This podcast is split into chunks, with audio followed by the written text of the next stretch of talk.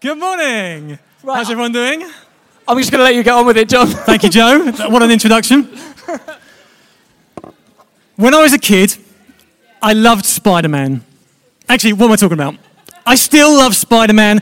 It gives me great pleasure. I'd be lying if I didn't tell you. It gives me great pleasure to be dressed up in this wonderful costume today. Now, when I was four years old, I got my first Spider Man costume. Chrissy remembers it. It's, um, it wasn't this one, this one's a little bit better. In fact, do you know what? I loved Spider Man. And that first costume I got for my birthday, I remember opening it and I was both really, really, really excited and also a little bit disappointed. Back in the early 80s, when I was four years old, for some reason, the manufacturers of Spider Man suits decided that for children's costumes, it wouldn't be a good idea to have a full face mask. In fact, the Spider Man costume I got didn't have this amazing outfit like this. It had a huge cutout round here, all around my mouth and my nose. So when I got it out of the box and put it on, you could actually see most of my face. It- and not only that, but these eye bits here, you know, in Spider Man they're kind of opaque, you can't see through them. In the kids' costume, weren't even there, totally empty. So it kind of defeated the point of being anonymous when you could wear a Spider Man outfit and everyone could see most of your face. Having said that, I did love it. It was amazing. It was, uh, it was something that I wore all the time. Kind of uh, wore them to bed as pajamas. Um, when we took my sister to school, I wore it on the school run. In fact, my mum had to like prize it off me to wash this costume. Sadly, it did perish, and I haven't owned another one since. Until today. I'm very happy about this. This actually isn't my costume. Believe it or not, he's not here today. This is Andy Gill's. Now, I didn't want to ask too many questions, but I went around the office earlier in the week and said, Does anybody know someone who's got a Spider Man outfit? And Andy went, Yeah, I have. So I kind of, I do wonder why Andy's got that costume. Yeah, I'm going to take this mask off. Oh, it's a bit hot, isn't it? Whew. So um, you may be wondering why I'm dressed like this. Because when I was a kid, and I loved Spider Man as I do today, um, I used to believe that God would grant my prayers to be Spider Man. Um, now, let me put this in context a little bit. Um, I grew up in a Christian home. Uh, from a very early age, my parents had taught me about Jesus. I knew that God was real, and I had experience of Him right from a very young age. But I also loved Spider Man. So I remember, um, I'm a little bit embarrassed to tell you this today, but I do remember in my room, uh, probably, probably about five or six years old at this point, I shared a room with my brother. So when he wasn't in the room, and when I had this room to myself, I would stand against the wall like this. There's, there's not, you've got to imagine the walls here. I haven't got a wall. Stand against the wall like this. And I would close my eyes and I'd say, Father in heaven, I know you love me. Please give me powers like Spider Man. I'm not, even, I'm not even kidding. I actually did this. Standing like this, hands against the wall. And then, as I waited for God's Holy Spirit and miraculous superhero powers to fall on me, I would try moving up the wall.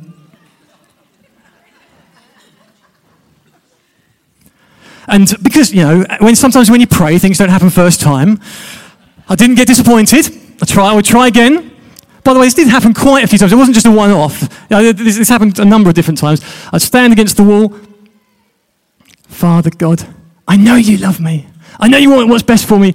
Please help me to be like Spider Man and climb these walls. It's disappointing when your fingers don't actually stick to the plaster. For a six year old, I kept praying for a while, but I eventually realized as I grew up that maybe God had other plans for me that didn't require me to climb walls. Maybe He had different things. Maybe He had a different calling for me. Um, anybody else ever had the same experience? Yes. You used to stand there climbing walls, Chrissy. You went through the back of the wardrobe to find Narnia. Oh, that's amazing. Okay, right, this is confession time. Anybody else? Okay, if you have a similar story of a very simple childlike belief um, that, that didn't quite come, uh, come out how you expected it, put your hand in the air right now. Or a few people. Some people have to think back a long way. sometimes, sometimes our simple childlike, no nonsense faith is brilliant. And sometimes it can be disappointing. Today, we're talking about kingdom kids. We're looking at carrying on our, our talk of um, the book of Mark. We've been going through the book of Mark every single week. We're now in Mark chapter 10. And uh, verses 13 to 16 are quite a well known passage. Um, they're on the screen now, I'm going to read them out to you. It says, People were bringing little children to Jesus for him to place his hands on them. But the disciples rebuked them. When Jesus saw this, he was indignant. He said to them, Let the little children come to me, and do not hinder them, for the kingdom of God belongs to such as these. Truly, I tell you, anyone who will not receive the kingdom of God like a little child will never enter it. And he took the children in his arms, placed his hands on them, and blessed them. Who's heard this passage before? Yeah, lots of us. It's actually in Matthew and it's in Mark, um, Luke as well as in Mark. So we hear that we hear this three times, um, and it's a very famous verse. Let the little children come to me, for theirs is the kingdom of heaven. Um, and you can read this, and it's a nice little passage. Jesus, you know, he likes the kids. He says the kids can come to him. That's, that's lovely, isn't it? Great. But actually, there's a whole depth of meaning here. This, this passage unpacks how God values children, how the children are incredibly important in the kingdom of heaven. It's, it's an amazing thing. So we're just going to spend a few minutes looking at some of the points that come out of this. So people were bringing little children to Jesus. In fact, um, just uh, the, in the passage earlier, um, oh, sorry, yeah, in the passage earlier, um, Jesus was sitting, uh, sitting there and he was teaching the people. And he said, uh, they were talking about children. He said, he was holding a child in his arms. He said, it's better for someone to have a millstone tied around their neck and to be chucked in the water than it is to lead one of these little ones astray. And here he says, do not hinder. Um, that's quite a dramatic phrase when we're talking about children. Um, do not hinder them. Do not stop them. Do not, do not get in their way. And it's better for someone to die a horrible death than it is to lead someone astray. That's, that's quite serious. It's kind of hidden in there a little bit. Um, when the disciple, you know, Jesus saw that they saw this, he was indignant. He said, "Do not hinder them." There's um, that's that's quite a serious thing. What does it mean to hinder children? Why are they so important in the kingdom of God? Because the kingdom of heaven belongs to them. Um, the message ver- version of this is really good. It says, Children are at the very center of life in the kingdom. I like it, that phrase. Children at the very center of life in the kingdom.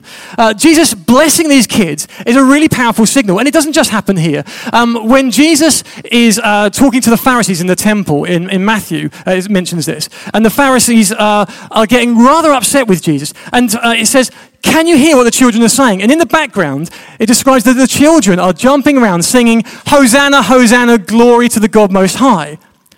So Jesus is sitting in the temple and the kids are singing his praises. They're singing Hosanna, Hosanna. And the Pharisees are incredibly upset. They said, Jesus, don't you hear what these kids are saying about you? And Jesus quotes Psalm, Psalm chapter 8, and he says, um, Out of the mouths of babes and infants will come forth praise. So we've got children who are singing Jesus' praise, calling him the Son of God, and, and uh, Hosanna, Hosanna. And we've got children, uh, children lying in Jesus' arms, and ch- people bringing their children to Jesus. And the disciples kind of think that this shouldn't be happening. They're, they're like, this is an important. Guys, stop bothering him. But Jesus says, no. Children are at the very center of life of the kingdom.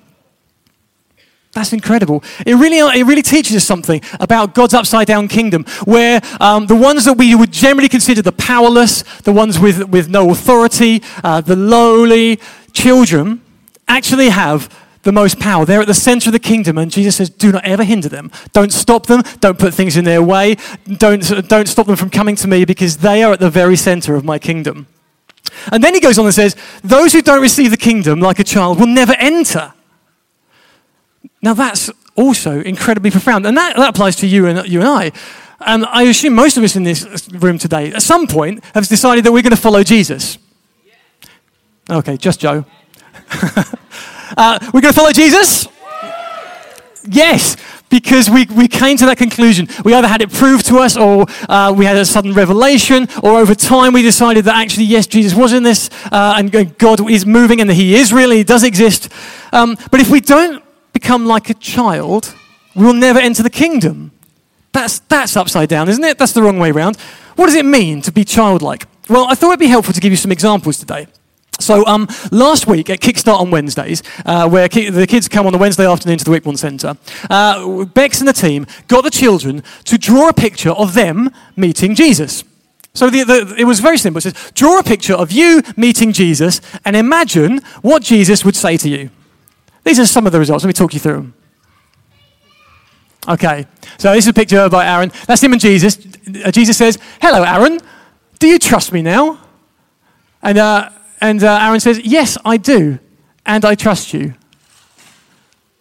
Tell me your, tell me your dreams, it says there. Tell me your dreams. So Jesus is saying, Hello, Aaron. Do you trust me now? Tell me your dreams. And Aaron says, Yes, I do. I, I trust you. Isn't that good? Um, there was no priming. The kids were left to their own devices. They weren't told what to say. They just said, we just said, draw a picture of you and Jesus. What would Jesus say to you? Jesus, do you want to be a part of God's family? Me. Um, I'm not sure. I love that. Very matter of fact. Yeah, I think Jesus is the one in the toga and the child is the one in the dress, just, just to be clear there. Uh, Jesus, do you want to be a part of God's family? Me. Um, I'm not sure. That's very matter of fact, very brave, very honest to put that straight out there. I love that. How about this one? Or, I believe in you, God. I think that says. I believe in you, God. With a big love heart. Isn't that good? Oh, missed one. There it. Me. Who are you? Why are you in my house?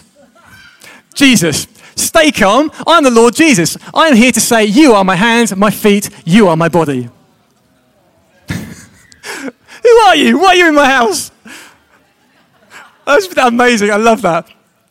So it wasn't just meeting Jesus. They could, they could put anything in there. Jesus is coming to their house. Obviously, in a bit of a, a bit of a kind of magical appearance there. Just, just started, just turned up in the house. Who are you? Why are you in my house? But I love the response. Stay calm. In fact, just like all the angels say in the Bible, do not be afraid. I am the Lord Jesus. I'm here to say, you are my hands, my feet. You are my body. Isn't that amazing? And then we've got uh, Jesus, there's a, there's a pointy bit pointing to his head it says thorny crown, if you didn't get that. Jesus, thorny crown.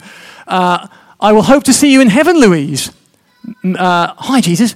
Uh, that's, that's Louise over there. And then, I love you, Louise, and everyone, said Jesus. Isn't this good? So, we gave kids an opportunity just to say, what would Jesus say to you? And here we've got some really down to earth, no nonsense, matter of fact responses. And when, we, when Jesus says, you have to be like a child to enter the kingdom of heaven, perhaps this is what he means. Dropping all the cynicism. Oh, well, we've got one more. Uh, welcome to heaven, Sophie. Uh, your family with touch, hearing, and sight. I bring a rainbow. Okay, so Sophie's arrived in heaven. There's Jesus. We've got, he's got a crown and a halo, and he brings a rainbow.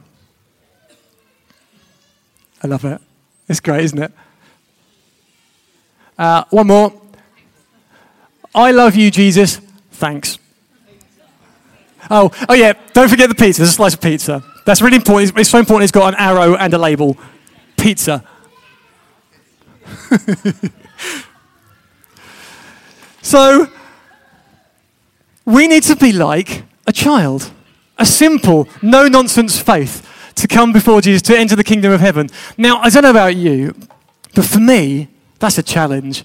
When I was five years old, or six years old, in my Spider Man costume trying to climb walls, it was a no brainer. It seemed really, really simple. But as I got older, things got a little bit complicated. Life got in the way. Things weren't so black and white. Um, it, it, wasn't, it was a bit more difficult to understand um, what was going on around me. And, and having a simple, no nonsense faith, a clear belief like that, became a bit more difficult. Uh, this morning, we've been praying for healing, and hopefully, uh, been, we've seen some great results already. People have started to report that God's been moving in their lives. That is incredible.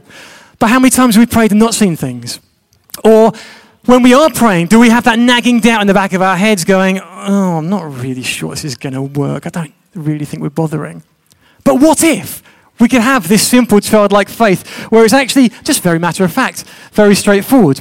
We need to be childlike, but not childish. Childlike, not childish. So, in, um, in his famous letter to the Corinthians, Paul writes to the church there um, an amazing uh, passage about love, which we hear about uh, weddings all the time. Love is uh, uh, gracious, loving is kind, does not envy, does not boast. But after that little bit of passage, in the same chapter, he goes on and he says, When I was a child, I talked like a child, I thought like a child, I reasoned like a child. When I became a man, I put the ways of childhood behind me. Now, that's a really, really clear uh, description that actually we do need to mature. We need maturity. We need to grow up. We can't uh, go on being immature. We can't do all the things that we used to do. And in our faith, we need to get deeper, r- better roots, go into the ground, grab onto God more. We need to be pursuing Him. We can't stay immature forever. So there is a process that we go through. We do need to grow up in our faith. We do need to become mature. We also don't need to be naive. To have a simple faith doesn't mean naivety. It doesn't mean stupidity. It doesn't mean kissing your brains goodbye. It means asking the right questions. It means having doubt and asking those questions in, a, in an appropriate way and talking things through. We can have doubts, that's okay, but we can still be childlike. And also, we can drop the cynicism. It is really difficult, isn't it? I confess to you all, I can be quite cynical. I can be quite skeptical about things. It's really easy to dismiss something than it is to accept it, right? Especially in our culture. It's really easy to do that. To say, oh, well, that doesn't affect me, or I, I don't agree with that, or that'll never work, I don't believe that'll ever happen, or they've got, totally got the wrong end of the stick, I'm not getting involved. We can be cynical. We can. We can be skeptical. It's important to have a healthy dose of doubt in things and to ask questions and to seek God and to ask Him questions. But actually, our cynicism can get in the way. It harbors actually our insecurities. Our cynicism can harbor our, our resentment. And uh, we can justify our actions and our beliefs by saying, oh, well, well, it's not, it's just not going to work, is it? But what if we can still be childlike? What if we can still have humility and trust and dependence, simplicity, imagination, implicit belief, hope, and wonder? Things that kids have in abundance before they learn to grow out of it, before they're educated enough to, to let go of it all. What if we can have all of those things? A sense of wonder again. Childlike, not childish. So, we're talking about children. Um, I'm dressed up as a superhero. It would be, it would be uh, really silly of us not to involve children in this, in this talk about kids and kids inheriting the kingdom of God. So, here they come. They're going to come and join me on the stage. Uh, can we stand up and give the children a round of applause? Keep it going, come on. Hey, kids. Come on in, come up on stage. I'm going to show my support.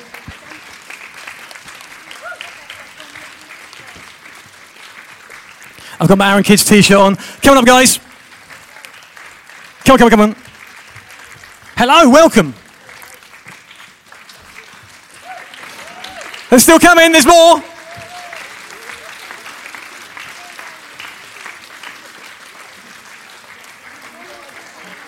Squeeze on in. Andy, thanks for loaning the Spider Man suit, mate. It fits really well, I might keep it. Coming up, here we go. Right. I'm going to come down here. Okay, so kids, we've been talking about how Jesus said uh, the children are the center of God's kingdom. That's you guys. You're not on the sides. Nice Supergirl outfit, by the way. High five. Yes. You're not on the sidelines. You guys are at the center of the kingdom of God.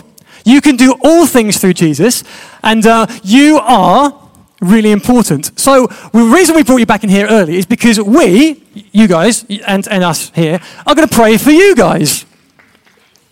Okay, that's, that's, that's sounding a bit more exciting in my head. Uh, children, we're going to pray for you guys. So, adults, please stand up again if you can. That'd be good.